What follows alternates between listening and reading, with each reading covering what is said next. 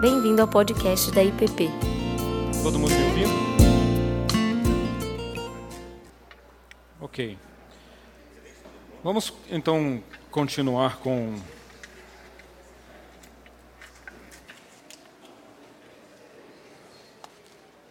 a nossa classe. Como vocês já sabem, a nossa, a nossa temática é coração, alma e devoção. E a intenção, o motivo intencional que nos levou a esse, a esse título, coração, alma e devoção, é uma tentativa de chamar a atenção para que nós nos relacionamos com Deus também a partir dos nossos afetos não apenas com a mente, com o entendimento, mas também a partir dos nossos afetos. Então, nós já tivemos alguma. Nós estamos na quarta aula, e na primeira aula estivemos trabalhando a ideia do deserto como uma porta de entrada para esse caminho da devoção. É, na segunda aula, caminhamos do deserto para o quarto, lugar onde, em segredo, Deus nos escuta. Na semana passada, o Rômulo trouxe para a gente aquela exposição assim tão, tão profunda e tão pertinente sobre as perguntas essenciais né, de Deus para nós. O que queres que eu te faça? Onde é que você está?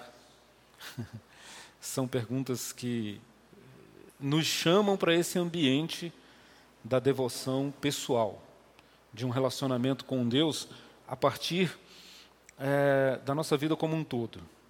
E hoje eu queria propor a vocês que, assim, dentro desse contexto da intimidade da vida devocional, há um passo fundamental, há um passo primordial, que é o que eu gostaria de hoje trabalhar com vocês, que é a nossa percepção, o nosso conhecimento de Deus.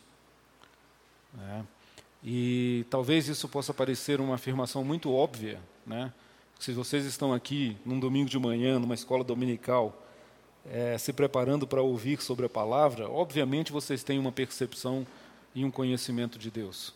Mas eu queria que a gente fizesse uma jornada para entender que muitas vezes a nossa percepção de Deus é equivocada, ou pelo menos ela é limitada. Aliás, ela sempre será limitada, mas às vezes ela até chega a ser distorcida.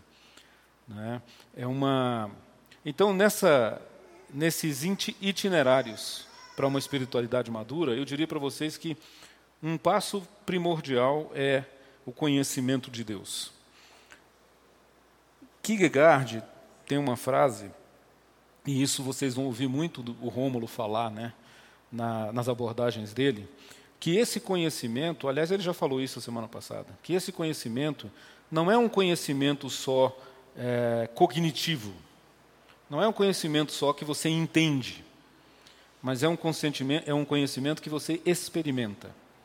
Essa é, a, é a, a diferenciação que nós estamos querendo propor nessas nossas reflexões sobre é, devoção.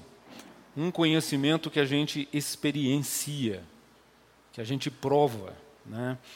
João, o apóstolo João, no começo da sua, do seu evangelho, ele diz isso: ele diz assim, é que nós o vimos, nós o tocamos, nós nos relacionamos com ele. Um verbo encarnado. Essa relação é a relação que a gente propõe nessa é, busca da afeição, que é o caminho do quarto. Então, Kierkegaard fala o seguinte: a verdade não é algo externo, que descobrimos, com proposições frias e impessoais, mas algo que experimentamos em nosso interior de maneira pessoal. É nessa linha que eu queria que a gente caminhasse hoje, olhando para Deus e para uma percepção de Deus. E para isso, o texto que eu escolhi é o texto muito conhecido, Evangelho de Mateus, capítulo 11, a partir do verso 25. É um texto conhecidíssimo e muito querido de todos nós. Todos aqueles que conhecem ao Senhor tenho certeza que tem uma relação afetiva com esse texto. Certamente você terá também. Mateus 11, 25 a 30. Que diz assim: Por aquele tempo, exclamou Jesus. Deixa eu começar de novo, que eu comecei lendo errado. Vamos lá. Por aquele tempo, exclamou Jesus: Graças te dou, ó Pai, Senhor do céu e da terra, porque ocultaste estas coisas aos sábios e instruídos e a revelaste aos pequeninos. Sim, ó Pai, porque assim foi do teu agrado. Tudo me foi entregue por meio por meu Pai. Ninguém conhece o Filho senão o Pai, e ninguém conhece o Pai senão o Filho e aquele a quem o Filho revelar. Vinde a mim todos os que estáis cansados e sobrecarregados, e eu vos aliviarei. Tomai sobre vós o meu jugo e aprendei de mim, porque sou manso e humilde de coração, e acharei descanso para a vossa alma, porque o meu jugo é suave e o meu fardo é leve. Vamos orar? Ó oh Deus, te louvamos porque, de uma maneira incompreensível envolta em mistério, em segredo, o Senhor nos amou antes. O Senhor nos amou primeiro. E o Senhor decidiu percorrer um longo caminho da distância que nos separava de Ti e veio ao nosso encontro em Jesus Cristo, nosso Salvador, que traz consigo a leveza e a suavidade de um jugo diferente do que nós carregamos, ó Deus. Pedimos nessa manhã que possamos entender não só com a mente, mas com os corações. Experimentar a largura, a profundidade, a extensão desse amor, o amor do Pai por nós. Em nome de Jesus, amém. Amém. Então, esse texto, vejam, eu, eu, o texto que eu disse que é querido de todos nós são os versículos 28 a 30. Vinde a mim os que estáis cansados e sobrecarregados. Vocês já pensaram que coisa? Um Deus que se apresenta com esse tipo de proposta? né? Venham, vocês que estão cansados. Por quê? Porque eu alivio vocês. Né? Essa é uma pergunta daquelas que o Rômulo falou para a gente a semana passada, fundamental. É esse o Deus que você tem se relacionado? É com esse Deus que você tem se relacionado? Qual é a sua percepção de Deus? Na, na sua história. Né? Vejam, eu sei, tenho certeza, que vocês é, têm o entendimento e a compreensão de que Deus ama sim. Eu sei que vocês sabem disso. Mas eu, a minha pergunta é um pouco mais profunda. A minha pergunta é: você vive assim? Ou existem outras percepções de Deus que às vezes você se depara e diz assim: puxa vida. Algumas ideias que a gente tem que vão retirando de nós e do nosso viver diário essa alegria de saber. Porque a gente podia ficar só nesse vinde a mim. Mas eu quis ler um pouco do contexto para vocês entenderem onde é que Jesus decide proclamar essas palavras? Em que contexto? Né? Então, quando o, o, evangelista Mateus, né, quando ele escreve, por aquele tempo exclamou Jesus, que tempo é esse? Né? Se a gente lê para trás, nos, nos, capítulos anteriores, vocês vão ver que entre o capítulo 1 e o 10, 11, aqui, nós chegamos no 10, está havendo uma crescente disputa a respeito de Deus entre Jesus e os mestres da lei. Esse é o contexto que se dá. É uma tensão crescente, em que os fariseus, os famosos fariseus, os doutores da lei, os entendidos, os religiosos, seja lá como a gente queira chamar, né? tudo isso está dentro do mesmo pacote. Eles insistem em dizer para Jesus que Jesus não pode fazer as coisas do jeito que ele faz. E tem uma razão para isso, tem uma lógica para isso. Sabe por quê? é porque do jeito que você está fazendo não é o jeito de Deus. na cabeça dos fariseus. Quando eu falo fariseus, pensa em todo esse contexto, né? Gente religiosa ao extremo, gente que tinha conhecimento profundo da lei, porque eram doutores da lei, gente que tinha elaborado na sua percepção um conceito de Deus e que eles não conseguiam enxergar em Jesus a adequação a esse conceito. Então Jesus era algo estranho para aquele povo. Então, os embates de Jesus com os fariseus era exatamente porque tinha um problema na percepção dessas pessoas. E uma pergunta que eu acho que a gente tem que trazer para ir contextualizando é, de novo, que Deus que você carrega aí no seu peito, na sua mente, na sua percepção, no seu coração? Né? Porque o problema dos fariseus e dos religiosos, de lá, daquele tempo e do nosso tempo, ele basicamente é o mesmo. É saber demais quem é Deus. Saber demais. Sabemos demais. Sabemos demais. Temos as nossas próprias ideias. Temos as nossas próprias certezas e convicções. Deus só pode ser assim. Se ele não agir assim, então não é Deus. Né? Então, isso coloca Deus numa espécie de caixinha, de, numa espécie de quadrado. E se ele sai desse quadrado, você diz assim: opa, isso aí não é Deus. Né? Isso estava acontecendo nesses embates por este tempo, em que Jesus resolve então dizer essas coisas. Né? Não há espaço para Deus ser diferente do que nós acreditamos que ele tem que ser.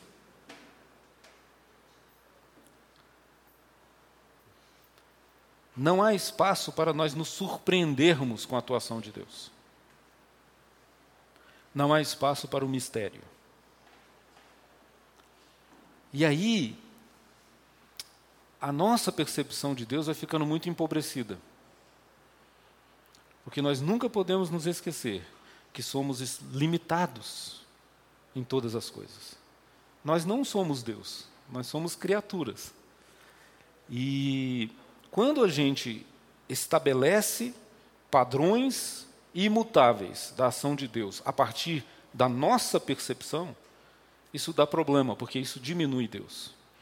E no fim dessa história, nós sabemos em que, que isso deu.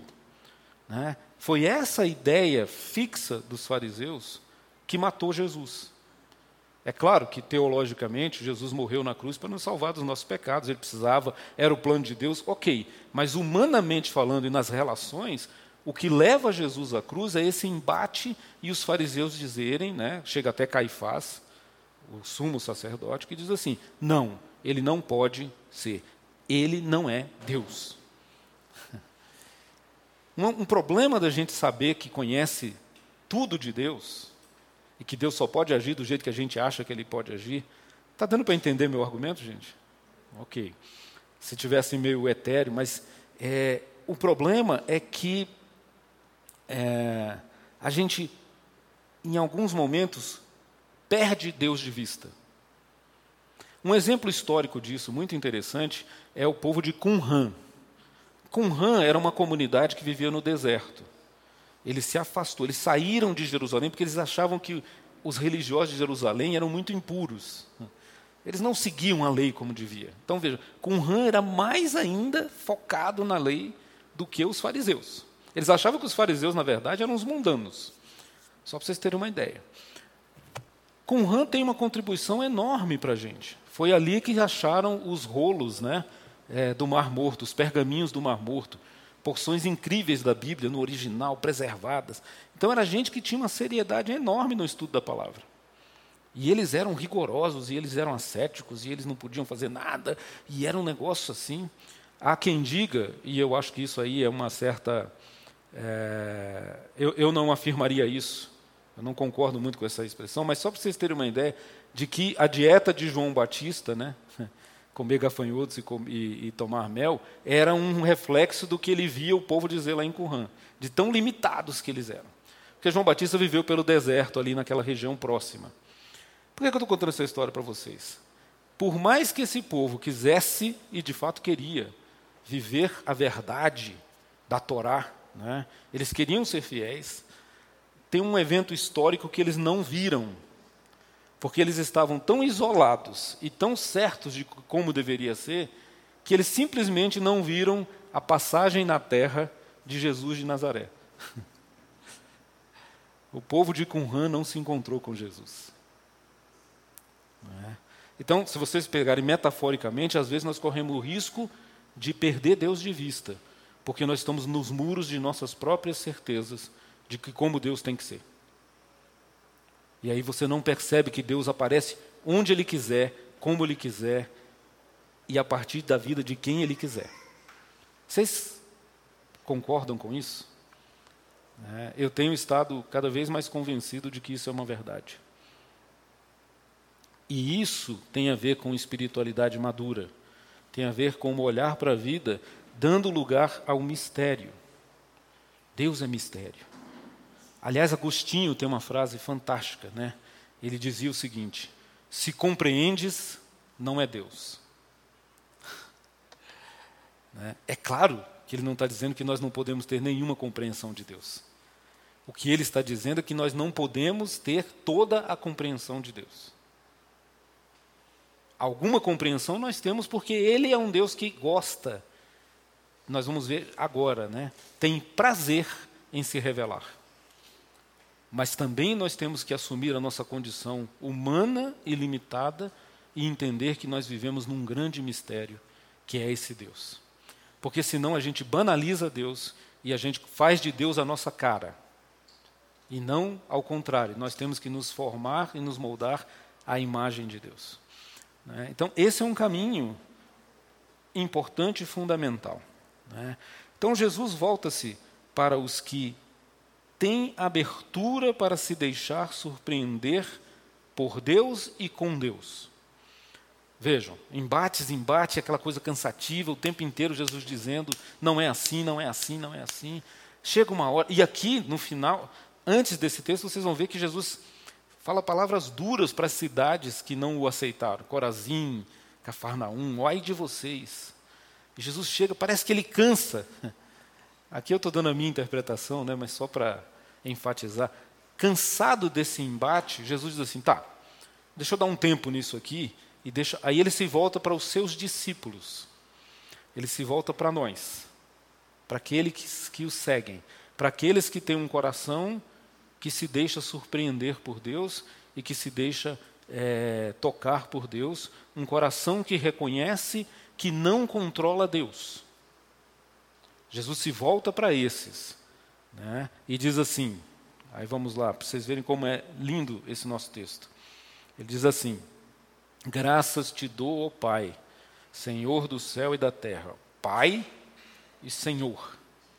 Jesus não, não ele não precisa diminuir nenhum dos aspectos de Deus para revelar quem Deus é.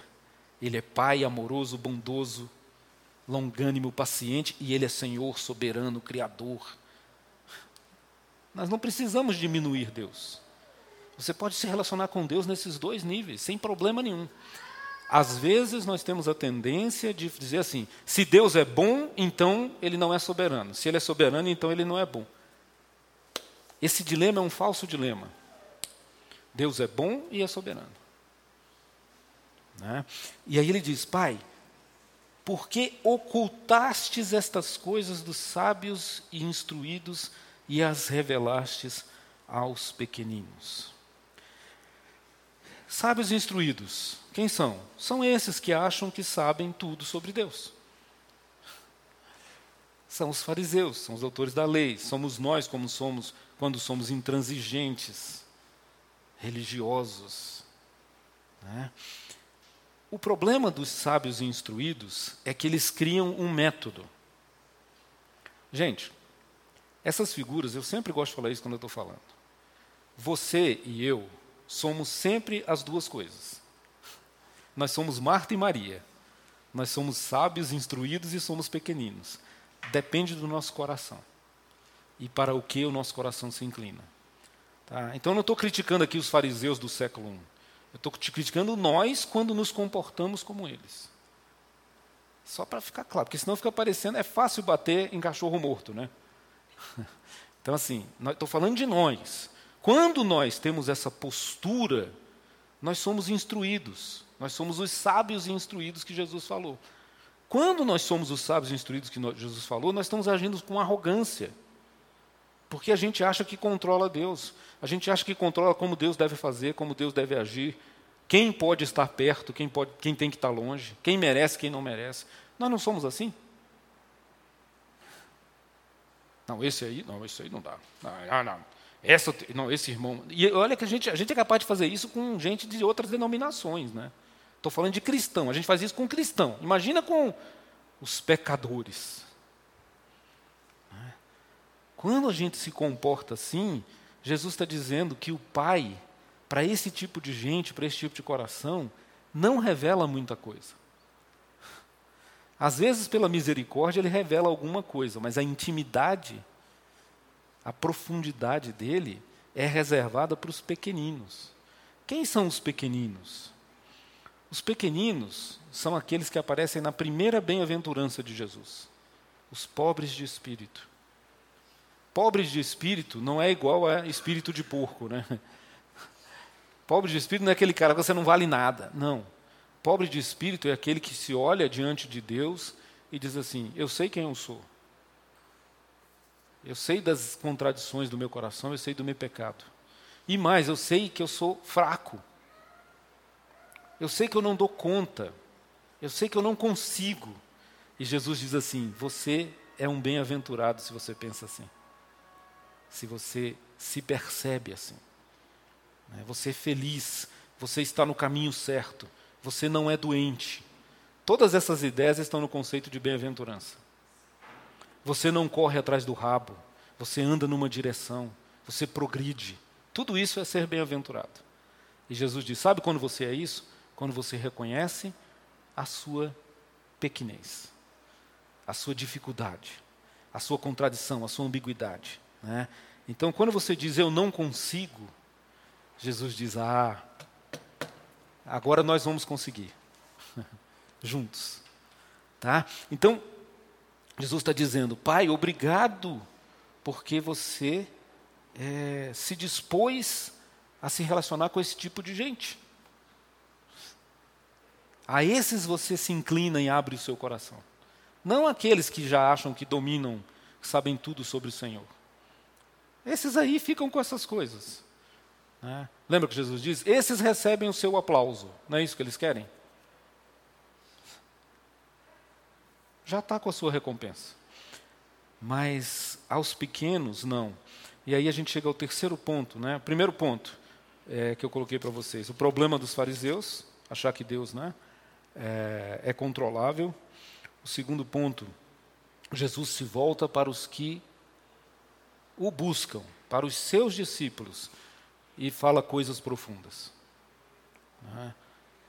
Precisamos abrir mão um pouco da arrogância de achar que sabemos tudo. Terceiro ponto, nós estamos diante de um pai que é habilitado, capaz, né? um pai cujo, cuja essência é habilitada ao afeto. De novo, as percepções muito racionais de Deus tendem a nos levar para essas para esses esquemas fechados. É o que a gente é o que eu chamaria de uma é, sistematização de Deus.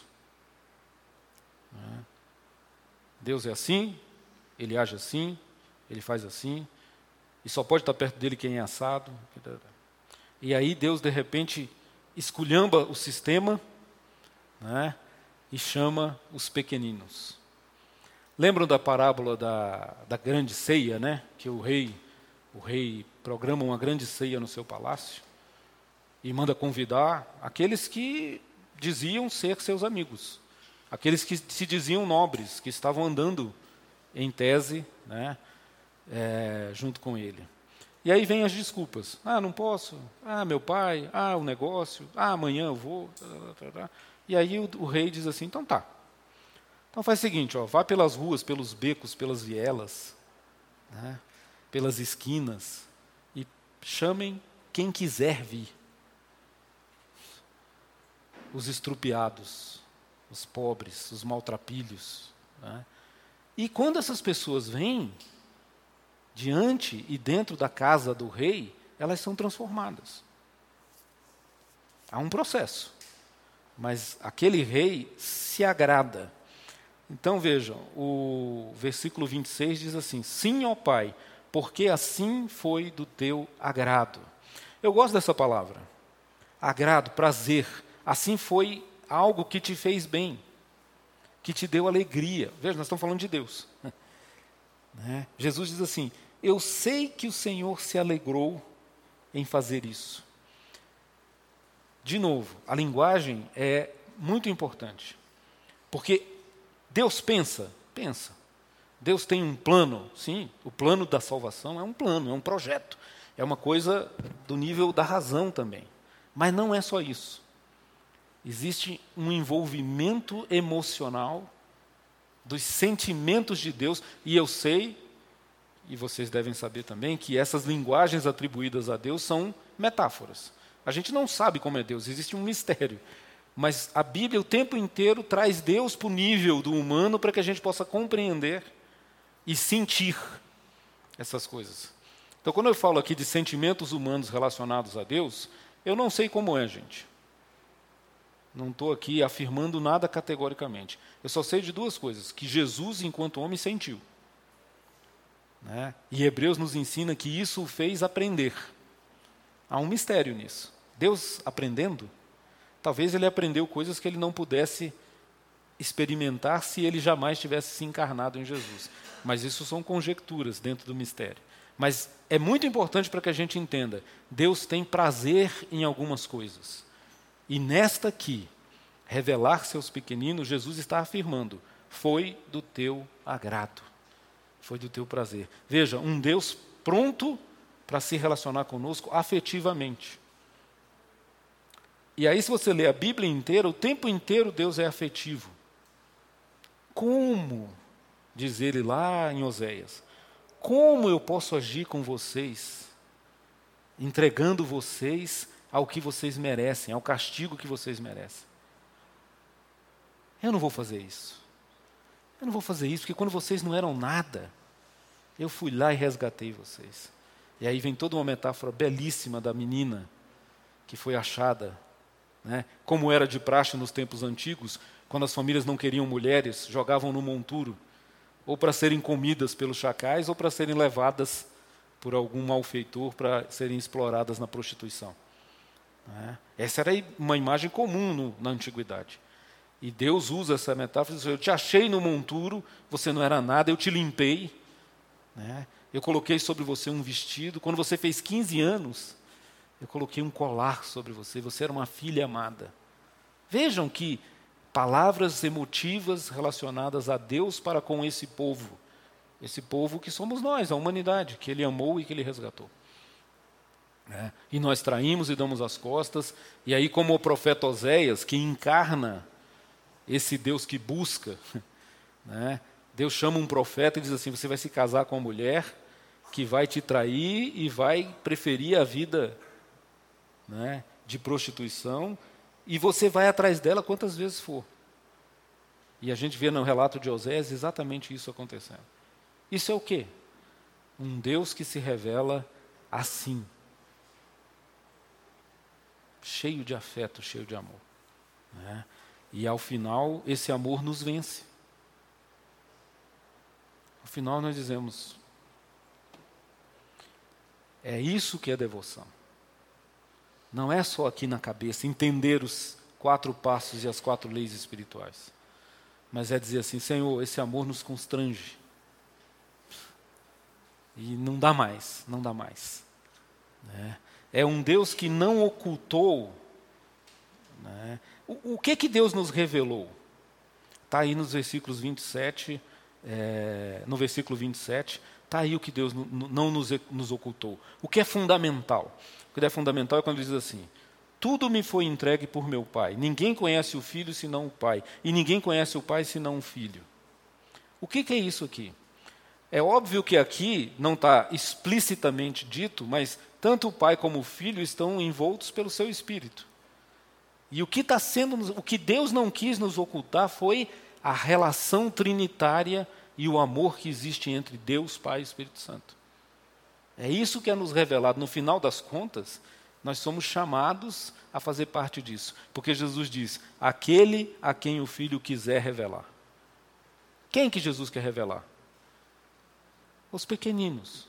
Quem são os pequeninos? Qualquer um que se voltar para ele e dizer e disser misericórdia. Eu não dou conta.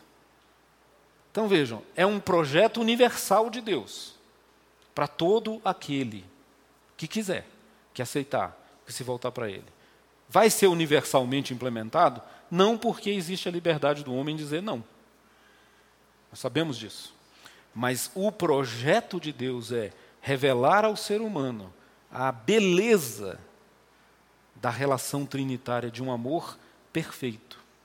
E ele diz: Pai, chama esse povo para o meio disso. Nós estamos sendo chamados para o meio disso. É isso que Deus não quer nos revelar, quer nos revelar. Né?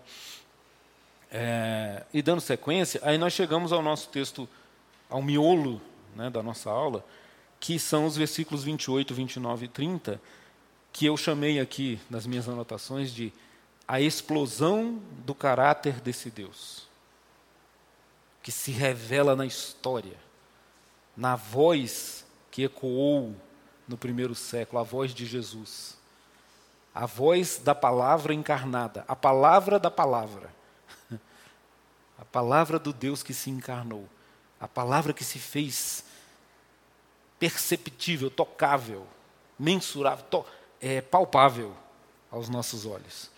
E essa, essa, esse caráter de Deus é revelado assim: Vinde a mim, porque o meu jugo é suave e o meu fardo é leve.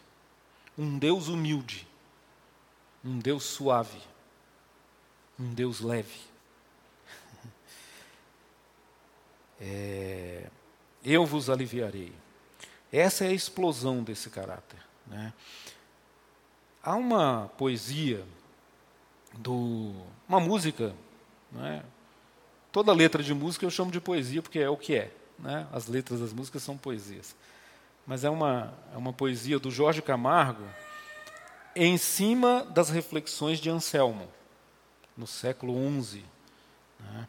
A gente conhece muito de Tomás de Aquino, de Agostinho, a gente gosta da lógica com que eles trabalham, mas o Anselmo era um cara mais do coração. Ele refletiu muito sobre o amor de Deus. E ele escreveu um, uma tese chamava Mon Monologium, Monologium, que é toda a reflexão dele sobre Deus, o caráter de Deus, a pessoa de Deus, não é? E essa poesia do, do e o Jorge Camargo, quando ele fez um, um, um, disco inteiro sobre o pensamento dos pais, né, da espiritualidade, quando ele foi estudar Anselmo, ele fez a música que ele chamou de Monologium, e que diz assim, ó, é uma música lindíssima, depois procurem. É muito bonita. Né? A música ainda é mais bonita ainda. Então diz assim, sobre Deus, bem absoluto, em cuja bondade os bens relativos todos tomam parte, inefável, insondável, em quem creio autossustentável, ser a quem os seres contingentes todos lhe devem o serem, simplesmente, tão somente um. Essa, esse é o Pai ao qual Jesus se dirige. Esse é o Pai, Senhor soberano de todas as coisas, o único ser que pré-existe, aquele de quem flui e nasce todas as coisas pela palavra do seu poder, insondável, inalcançável. Né? Um Deus soberano que chega diante de Jó na sua angústia na discussão com aquele seu servo que sofre e diz assim: Jó, onde estava você quando eu criei as baleias? Quando eu separei a terra, onde é que você estava, Jó? E Jó tem que se calar e dizer: eu não estava, eu não era. Eu não sei responder isso. Esse é o Pai de Jesus Cristo. Essa é uma ideia real desse Pai. Mas em Jesus,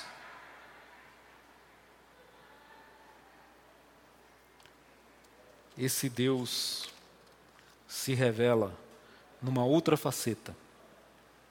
O problema é que, que no, quando, quando nós nos limitamos a essa percepção do Deus inefável, do Deus inalcançável, tão soberano e santo que a minha feiura não pode chegar perto dele, quando a nossa percepção de Deus é só essa, como era dos fariseus, o problema é que ele fica muito longe.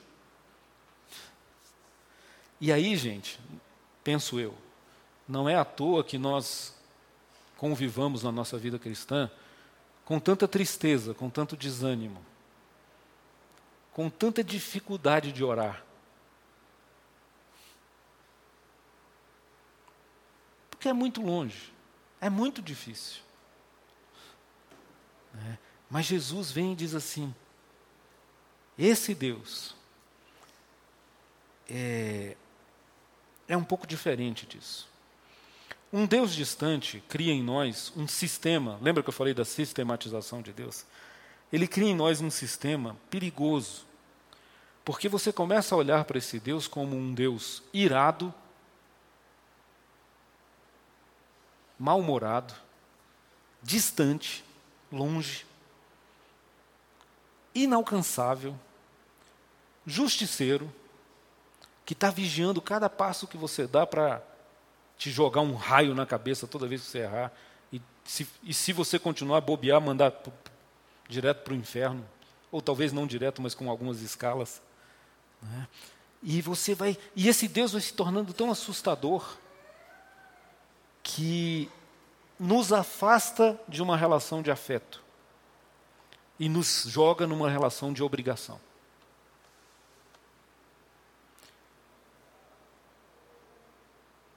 Desde sempre a humanidade agiu assim. Coloca Deus longe, muito longe e muito raivoso, e aí ela começa a construir um sistema de trocas com Deus. Isso é o que nós chamamos de paganismo. E há muito paganismo dentro das nossas igrejas e dentro dos nossos corações. Paganismo é quando você pressupõe que, pelo seu agir, você consegue comprar a benesse do Senhor. Né? É um pensamento antigo do ser humano, é um sistema de trocas e compensações.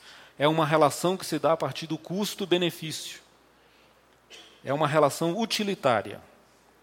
Olha, eu vou fazer tudo certinho, do jeito que as regras mandam, né? do jeito que é, eu sou ordenado, com obediência, e aí, em algum momento nessa história, eu vou acumulando créditos. Ó oh, Senhor, eu não fiquei assistindo o jogo domingo à tarde, eu fui para a igreja. Ó oh, Senhor, eu não fui para a piscina domingo de manhã, eu fui para a escola dominical. Ah, outra coisa, eu estou dando meu dízimo. Ah, outra coisa, olha só, eu não falo palavrão.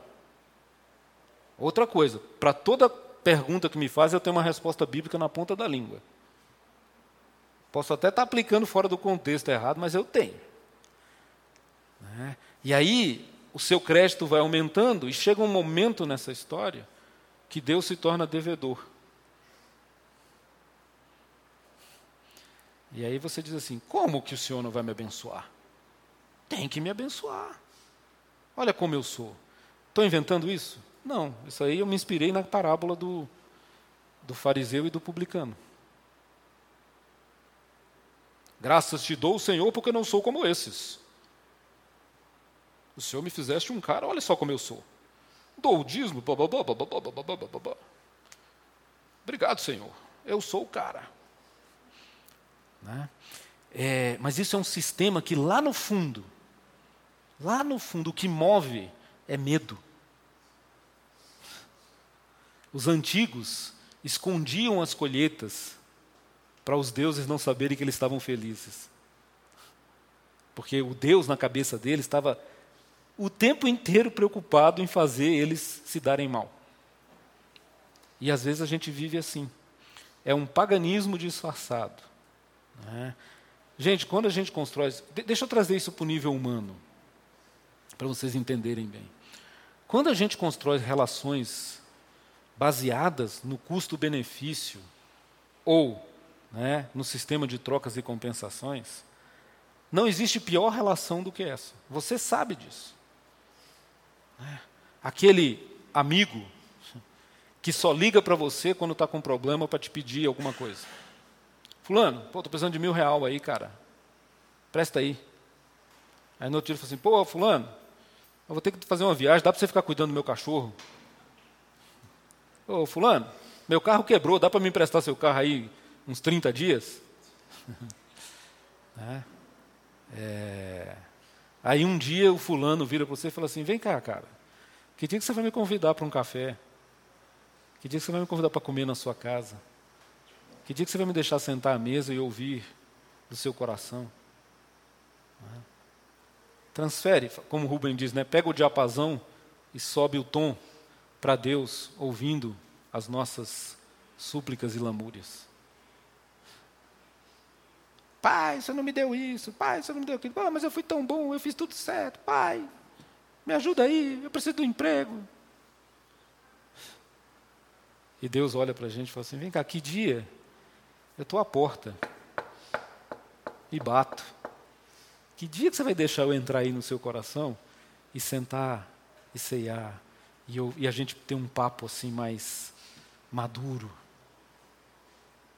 É, é essa sutileza que a devoção nos, nos coloca. Né? Nada, gente, nada contra pedir, peça. Pedir e dá-se-vos-á. Né? Peça a Deus o que você precisar. Mas às vezes a conversa entre amigos não é só isso. É disso que eu estou falando. A conversa entre amigos, às vezes, é do coração. Por isso Jesus diz, Pai, puxa, graças te dou porque o Senhor está fazendo isso, o Senhor está se revelando a esses pequeninos. Olha só, não tem petição nenhuma aí. Tem uma, uma, um deslumbramento com um Deus que é assim. Né? Então, esse era o embate de Jesus. O Deus de Jesus quer se relacionar com os cansados. O Deus de Jesus quer se relacionar com os sobrecarregados. O Deus de Jesus, o Pai de Jesus, quer se relacionar com os fracos, com os humildes, com aqueles que não sabem, com aqueles que erram. Pode errar, Caio? Pode. Ah, mas me ensinaram que não pode. Não pode. Pedro chega para Jesus, e eu vou fazer uma leitura a contrário senso, né, e pergunta assim: quantas vezes eu tenho que perdoar meu irmão? Sete? E aí Jesus diz: não, Pedro, o padrão para vocês, seres humanos, é 70 vezes sete. Né? Então, olhe ao contrário essa afirmação de Jesus. Né? A gente chama do direito a contrário senso.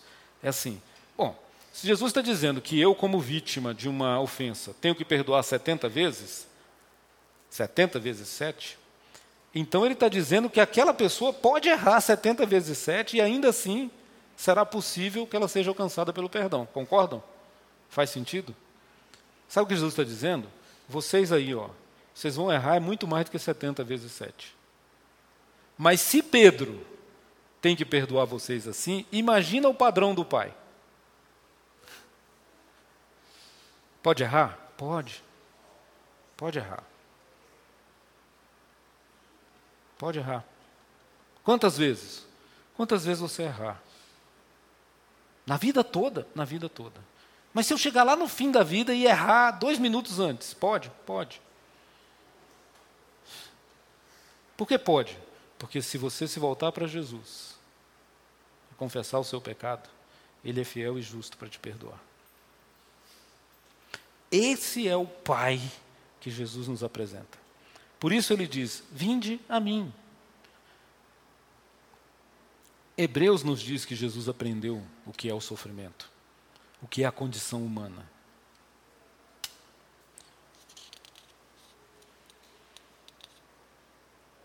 Então a amizade com Deus não é uma amizade de utilidade. A pior relação que você pode construir é uma relação utilitária. E essa relação é destruidora. Né? Porque depois que você é ousado, você é jogado fora. Isso acontece muito nos contextos religiosos. A amizade com Deus não é assim. A revelação bíblica de Deus no Deus encarnado, no Jesus que veio, que sofreu, que andou ao nosso lado, que aprendeu o que é sofrimento, né? é a revelação de um Deus que, metaforicamente, tá, gente, que atravessou todas as galáxias que nos separavam dele para estar perto de nós. Não é uma relação que eu construo através do meu bom comportamento.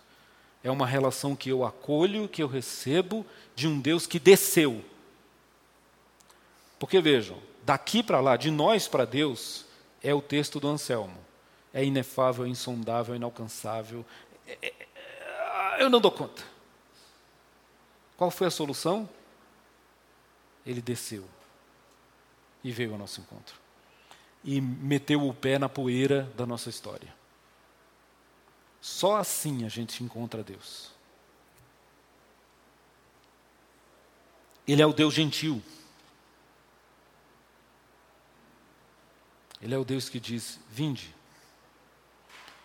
Lembra, eu lembro sempre da criança que, que eu fui, né? Que todos nós fomos, mas dessa imagem. Todo mundo já ralou o joelho, né? Aqui. Alguém nunca caiu e ralou o joelho? Correndo. Dentro de um padrão normal, né? Assim. É, como é que a gente faz? Primeiro a gente chora, berra, né? Ah! E vai para quem? Mãe! E sabe o que é bonito, gente? Deus se apresenta na Bíblia como uma mãe. Aquela mãe cujo colo acolhe o filho e diz: Ô oh, meu filhinho, calma lá, deixa eu passar um metiolate. Não, metiolate não. Não, então vou passar, deixa eu dar um beijinho. Mãe faz assim, né? Essa é a imagem. Jesus em cima de um monte, né, do Monte das Oliveiras, olhando para Jerusalém, próximo à sua crucificação, já estava descendo para a cruz. Jesus, a Bíblia nos diz que vem e uma procissão o segue desde Betânia. É, o Messias, é. E vem uma outra multidão que vem de lá de Jerusalém. É, mantos e palmas. É. Jesus para em cima do monte e vê as luzes da cidade. E a Bíblia nos diz que ele não aguenta. Dá uma revolução intestinal e emocional em Jesus. E ele chora, chora, chora. Para os apóstolos, para os evangelistas relatarem do jeito que eles relataram, se comoveu dentro de si, é porque o negócio foi feio, gente. Não foi assim, ah, igual a madame, né? Não, Jesus, ah, ele olha para Jerusalém e diz: Ah, ah, Jerusalém, ah, se vocês soubessem, um Deus gentil que se comove, que chora ao ver a nossa feiura, a nossa ignorância, o nosso apego à violência. Jesus chora e diz: Eu queria ser como uma galinha mãe que coloca debaixo de si os seus pintinhos e os protege do fogo. Né? Essa imagem, a imagem diz que nos galinheiros, quando pega fogo, é muito comum você encontrar uma galinha morta e por baixo dela os pintinhos vivos. É um instinto. É disso que Jesus. E veja, Jesus é um cara que olha. Desculpa eu falar cara. Jesus era um, um homem um ser humano que olhava para a realidade da vida. Ele dizia: olhem para as aves do céu, olhem né, para as flores no campo, olhem para as galinhas como elas fazem. Vocês, seres humanos aí, olhem para a vida. A vida é o dom que Deus deu a vocês. Olhem para essas coisas e descubram nessas coisas o amor de Deus. Um Deus paciente, como eu disse para vocês, que vem à nossa porta e bate. Ele não arromba, ele não enfia o pé na porta. Ele espera. Eis que estou à porta e bato. E se nunca abrir? Eu estou aqui. Agora, se você abrir, aí vai ter festa. Eu vou entrar, nós vamos comer. E sabe aquela, aquela, aquele jantar que tem conversa boa? cearei com ele e ele comigo. Aqui nós vamos ter conversas do coração. Né? Tanto é que na revelação bíblica ele se apresenta, Deus, como pai, como mãe, né? se apresenta como um rei, mas aquele rei, o rei dos nossos filmes de herói, né? o rei que cuida do seu povo, o rei bondoso, o rei honrado, o rei fiel, o rei que se sacrifica pelo seu povo. Não é o rei déspota, tirano, que às vezes a gente fica achando que Deus é. Né? É um bom rei. Ele é pastor. Ele é o pastor que vai ao buraco e coloca a ovelha sobre os seus ombros e volta para casa e se alegra. É esse tipo de pastor que diz assim: Ei, floquinho! e a ovelha conhece a voz do seu pastor. E ele te chama pelo teu nome. É um tipo de pastor diferente. Ele é noivo. O que é um noivo? Se eu não vou contar isso para vocês aqui em público, mas se por acaso vocês vissem uma filmagem do meu casamento, vocês iam ver a cara com cara, o cara com mais cara de bobo da história. O pessoal ficou rindo de mim depois, o tanto que era assim. Aí na hora que ela entrou vestida de noiva, sorriso desse tamanho. E eu não conseguia parar de sorrir. Eu falei, eita, Deus é bom mesmo, hein? Deus é bom. Acho que eu orei muito. Mas Deus se coloca assim, um noivo bobo, apaixonado, que não vê a hora de estar com a sua noiva. Olha como é uma linguagem de afeto, gente. E a gente está preocupado em se eu fiz a coisa certa, se eu fiz a lei certa. Eu... Ah, nós já passamos disso. Isso é para criança. É criança, quando tem criança em casa, com um ano e tal, você enfia aqueles plug nas tomadas para ela não meter o dedinho lá e tomar um choque. Mas se você tiver uma, um menino de 12 anos dentro de casa, 15, e ele tiver que ter um, um plástico na tomada para não enfiar o dedo lá, pelo amor de Deus, a gente tem que amadurecer. É, então é essas coisas. Eu estou esticando, né? Estou concluindo já. Ele é um Deus que dança. Oh, oh. Ele é um Deus que brinca. A Bíblia nos diz que tem uma. Jesus ficava nas praças. Eu não vou falar referência para vocês, não, mas se vocês procurarem, vocês acham. Não vou falar porque eu não sei, eu não pesquisei, eu estou lembrando disso agora, mas é verdade. Jesus, Jesus uma vez chega para os discípulos, estão falando lá os fariseus: Ah, vocês, os discípulos não lavam as mãos, ah, vocês são imundos, vocês são impuros. E os discípulos de João Batista, eles falam assim: Ah, esse cara come gafanhoto e mel, que é um exagero. E Jesus olha, cansado dessa conversa, e ele vira e diz assim: Eu não entendo vocês, eu não entendo vocês. Quando eu venho aqui e coloco a coisa leve, olha, ah, tudo bem, o noivo está presente, vamos festejar, vocês dizem que nós somos impuros. Aí quando a gente diz que é, tem que cumprir a lei do jeito que ela é, aí vocês dizem assim, vocês parecem as crianças na brincadeira que eles fazem na rua, de ficar lamentando. Uns tocam flautas, outros choram. O que, que é isso, gente? Jesus olhava para as brincadeiras das crianças. E aí eu de mim para mim mesmo e para vocês, eu afirmo assim: eu olhando isso, eu afirmo com tranquilidade, certamente ele brincava com as crianças. Para conhecer as brincadeiras assim. Quem aqui não brinca com criança?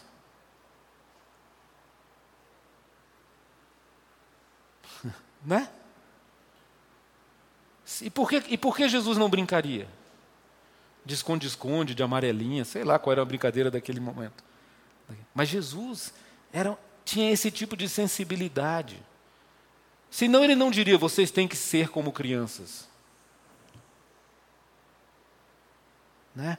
Então, assim, Jesus é um Deus, revela-nos um Deus que brinca conosco. A vida é uma grande brincadeira com Deus. Sem Deus, ela é tragédia. Isso está lá em Eclesiastes. Um Deus que dança que se alegra.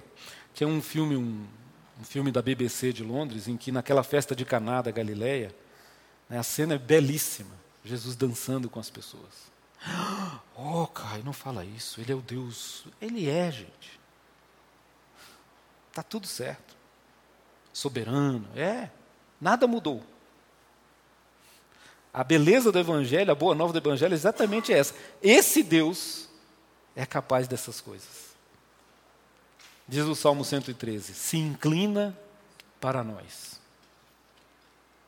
Né?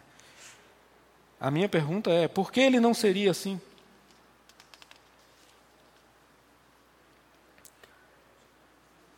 Concluindo,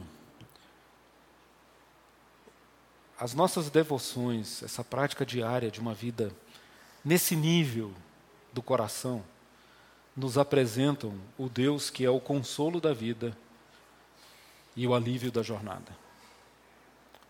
Eu vos aliviarei, porque o meu jugo é suave e leve. De repente, começa a brotar em você uma alegria tão grande de sentar e bater um papo com esse Deus. E aí já não é mais obrigação. Tem que orar todo dia. Não, não tem. Mas se você orar, hum, dá saudade. Eu costumo dizer que o padrão para aferir uma espiritualidade madura é o nível de saudade que você tem de Deus. Porque quando você ama e é amigo, você sente falta. Não é se você está fazendo tudo certo, não é se você não peca, é se você tem saudade de Deus. Porque Ele é o Pai de toda consolação. Eu vou encerrar lendo para vocês como tenho querido fazer um costume, uma poesia do José Tolentino Mendonça, um português. Ele é um português de Portugal, obviamente. então, assim, ele vai fazer uma referência ao tempo aqui, ao inverno, que são coisas do lado de lá, né, do hemisfério norte. Mas é tão bonito que eu acho que se aplica a nós. Essas coisas soletram a consolação. Chegam já, Senhor, em cada dia, discretos sinais do que virá. O amarelo das primeiras flores da mimosa, o verde tenro das eras sobre os muros, a luz que se despede sempre um pouco mais tarde. Essas coisas, que quase nem vemos, soletram a consolação que tu, ó Criador, ofereces às tuas criaturas. A nós, que vivemos a desolação dos invernos do mundo, anuncias a vizinhança da primavera. E ao nosso coração fazes perceber que isso não é apenas uma notícia, é também uma expressão da promessa. Com que Deus você tem se relacionado, meu irmão? E onde está o centro das suas preocupações? no agir, no fazer, no fazer direito, ou simplesmente nos afetos. Na alegria de ter um pai que diz: Vinde a mim, vós que estáis cansados. Que Deus nos abençoe, nos ajude a ter uma outra percepção dele mesmo. Esse foi o primeiro sinal, temos um tempinho. Se vocês quiserem alguma pergunta, alguma colocação, Ed, a Ana Claudemira.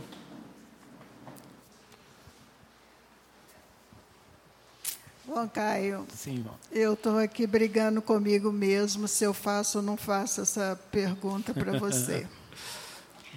E eu creio que Deus de amor, que nos atributos dele. Uhum. E Ele é meu Pai, Ele é misericordioso, Ele me perdoa, tudo isso que você falou. Uhum. Você citou dois livros do Antigo Testamento em que Deus é um Deus de amor, que resgata, que ama. Sim. Mas em Abraão, ele já disse que a descendência dele seria escrava do Egito durante 400 anos. Uhum. E aí vem uma série de livros uhum. onde Deus por desobediência do povo, ele castiga o povo. Uhum. Tem o Babilônia e outras uhum. coisas mais. Eu quero que você fale sobre isso também, porque esse Deus que uhum. eu tenho assim um certo. temor muito grande. Uhum. Certo. Tá bom? Ok. É, eu, obviamente, com para lá de 40 anos, talvez, de percepção, de entendimento do Evangelho, né? Obviamente já passei por essa, por essa sua pergunta, várias vezes. É, obviamente que não há uma explicação simples para isso, mas o que me trouxe na minha trajetória essa convicção da bondade e de um caráter e de um Deus cujo caráter é bom foi uma percepção de que a vida é muito mais complexa do que sonha a nossa vã filosofia. E que nada nessa vida, de maneira ampla, talvez filosófica, né, é uma relação meramente de causa e consequência. A vida é muito mais complexa. As perplexidades que a vida nos traz, o sofrimento, a história de Jó, né? A história de Jó é um grande paradigma da vida de todos nós. Vivemos imersos no sofrimento, que envolve exílio, que envolve castigo, né? é, punição. Eu acho que toda essa leitura do Deus duro do Velho Testamento, ela depende de uma forma de nós abordarmos a história como um todo. Exemplo: o dilúvio. O dilúvio é uma ação de juízo de Deus sobre a história. É, de fato é. Mas a alternativa ao dilúvio seria a aniquilação da criação e da humanidade. Se você fizer uma abordagem mais profunda, o que está acontecendo ali é o seguinte: as coisas perderam o rumo completamente. Diz o texto bíblico fala na linguagem poética, né? É, o pecado crescia e crescia de forma incontrolável. Mas você tem ali um Deus que, naquele momento, ele, como Deus soberano, esse ser, esse Criador soberano, ele tinha duas opções básicas. Né? Eu sempre gosto dessa passagem porque ela me lembra isso. Ele tinha duas opções básicas plenamente possíveis e executáveis para o soberano. A primeira era olhar para o mundo e dizer assim: não deu certo, está me dando muito trabalho, eu sou Deus, eu sou soberano, eu posso fazer. Agora já vi o que deu errado, posso fazer tudo de novo. Ele podia simplesmente embolar aquele papel e jogar na lata do lixo da não existência. E acabar com isso tudo e fazer outra terra, ou outra coisa qualquer que ele quisesse. E a outra opção foi a que ele escolheu. Ele disse assim: não, eu amo essa turma, eu amo isso aí. Eu não vou destruir, não vou jogar fora, eu vou reconstruir. E aí a gente, a dimensão do mistério da qual eu lhes falei. Né? Ele escolhe uma família, Noé, na narrativa bíblica, ele escolhe um exemplar de cada ser que ele criou, né? os casaizinhos. Isso parece, é, nossa, que historinha de criança, mas olha a profundidade dessas coisas. Né? E Deus está afirmando, minha percepção, tá? Minha percepção. O que Deus está afirmando é o seguinte: aquilo que eu fiz que era bom continua sendo bom, apesar de maculado pelo pecado eu não vou destruir completamente. Há um caminho de volta. Né? E eu fui no, no modelo do, do, do, dilúvio, que é o mais extremo, né? para que a gente perceba esse paradoxo de um Deus que, exercendo juízo, deixa aberta a porta da redenção. É só até aqui que eu consigo ir, tá, Ana? Por que, que determinados morreram e outros ficaram vivos é um mistério que só ele sabe. Eu não vou me atrever a dizer. Mas eu percebo que na lógica bíblica, da revelação bíblica, todas as vezes que há um exercício de juízo de Deus para com a humanidade, a porta da redenção está aberta. Porque ele não quis destruir o que ele tinha feito, ele quis redimir. Essa é a minha base filosófica né, para afirmar isso. E eu vejo isso na cruz. Em última instância. Né? A cruz é o próprio Deus sofrendo sobre si mesmo o castigo que nos traz a paz. O que, que aconteceu? Sofreu o juízo, mas abriu a porta da redenção. Então, para mim, esse é um padrão que está em Oséias, que está em Jeremias. Exílio, tá, ok. O exílio é um recorte, é um povo, é Israel. Mas quando eu olho a história no, do, do, no final, o que, que eu vejo? Né? Abraão. Nós somos Abraão. Nós somos aquelas areias e aquelas estrelas que Deus disse que seriam a descendência de Abraão. Funcionou. Passou pelo deserto, passou pelo exílio, passou por 400 anos, foi para a Babilônia, mas no final veio Cristo. E nós somos dele. Então, o que eu percebo é um padrão. Para mim, a leitura bíblica tem que ser toda a Bíblia. E não os eventos específicos. Os eventos específicos são permeados por mistérios, que é aquilo que Deus não quis revelar. Ah, Senhor, por que, que chegou a hora dos assírios serem dizimados? Eu não sei. Deus sabe. Mas teve uma hora que os assírios foram usados para derrubar um Israel arrogante. Aí é Deus movendo as peças da história como soberano. Mas permeia todo esse processo, na minha visão, eu estou convicto disso. O que permeia não é uma vingança de um Deus raivoso e ofendido. É um amor de um Deus que diz: Eu não vou largar a mão de vocês, nem que eu tenha que morrer na cruz. É, essa é a minha percepção. É, é, a sua pergunta é muito difícil, você sabe, né? Mas eu estou tentando dizer aqui o que vem do meu coração e da minha história. Hoje eu olho para Deus e quando eu olho para Deus assim, eu digo: dá para ir para o colo desse Deus. É verdade que ele é manso e suave.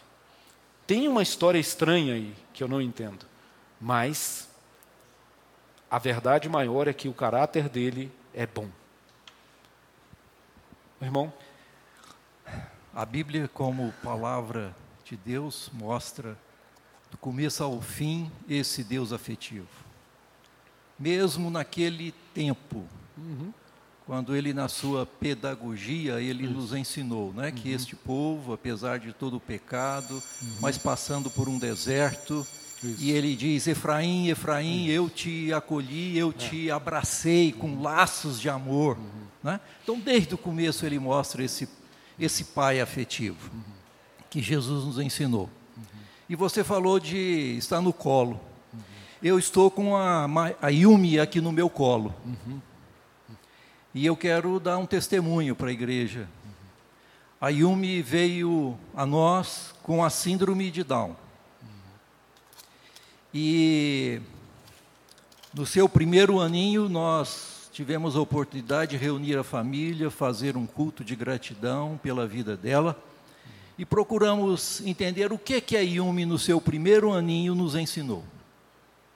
E ela nos ensinou uma lição muito profunda desse Deus afetivo. Para nós, com toda a limitação dela,